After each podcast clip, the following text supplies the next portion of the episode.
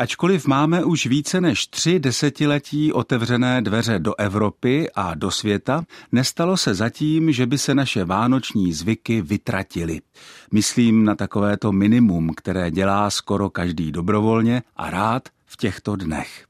Přesto můžeme říct, že se dnes český způsob slavení Vánoc častěji konfrontuje s těmi cizími způsoby slavení. Při nejmenším známe některé základní věci. Například, že se v anglofonním světě v předvánoční a vánoční době často ozývá a píše přání Merry Christmas a také Happy Christmas. Obojí se dá přeložit jako veselé nebo šťastné Vánoce. Protože jsem zrovna teď před Vánoci viděl a slyšel i některé naše české studenty, jak se před odjezdem z Olomouce objímají a přejí si Merry Christmas, myslím, že je nejvyšší čas se k tomuto anglickému přání vyslovit i v pořadu okolo češtiny. Především se podle toho, jakou podobu toto vánoční přání má, pozná, jestli tím přejícím člověkem je američan nebo angličan. Merry Christmas je přání americké, kdežto Happy Christmas prozrazuje anglický původ toho přejícího člověka. Lingvisté mají za to, že přídavné jméno Mary, psané se dvěma R, bylo příznačné pro nižší sociální vrstvy někdejší Anglie. A tyto nižší, spíše nemajetné vrstvy obyvatelstva potom častěji hledali obživu a štěstí za mořem a do té Ameriky si sebou vzali i přání Merry Christmas. Kdežto Happy Christmas bylo anglické přání typické pro vyšší společenské vrstvy a v neposlední řadě i pro královskou rodinu, kterou potom v Anglii kde kdo alespoň trochu ctižádostivý napodoboval.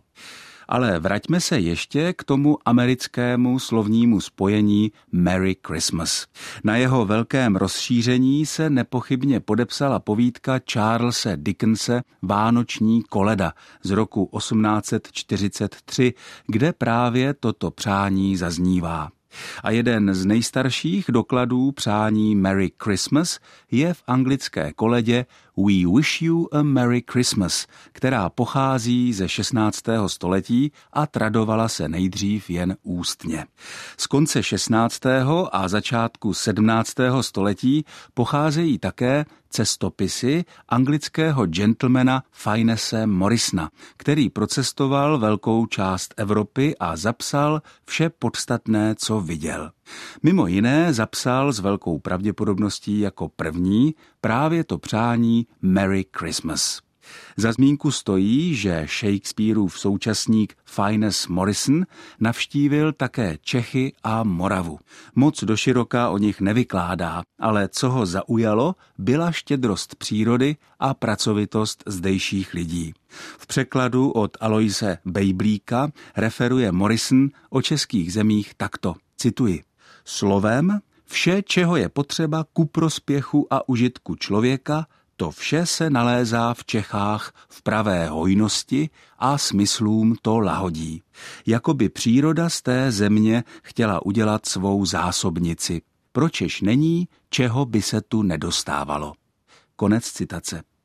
S přáním, aby se i vám dostávalo všeho dobrého o Vánocích i v novém roce, se s vámi ze studia Českého rozhlasu v Olomouci loučí Ondřej Bláha.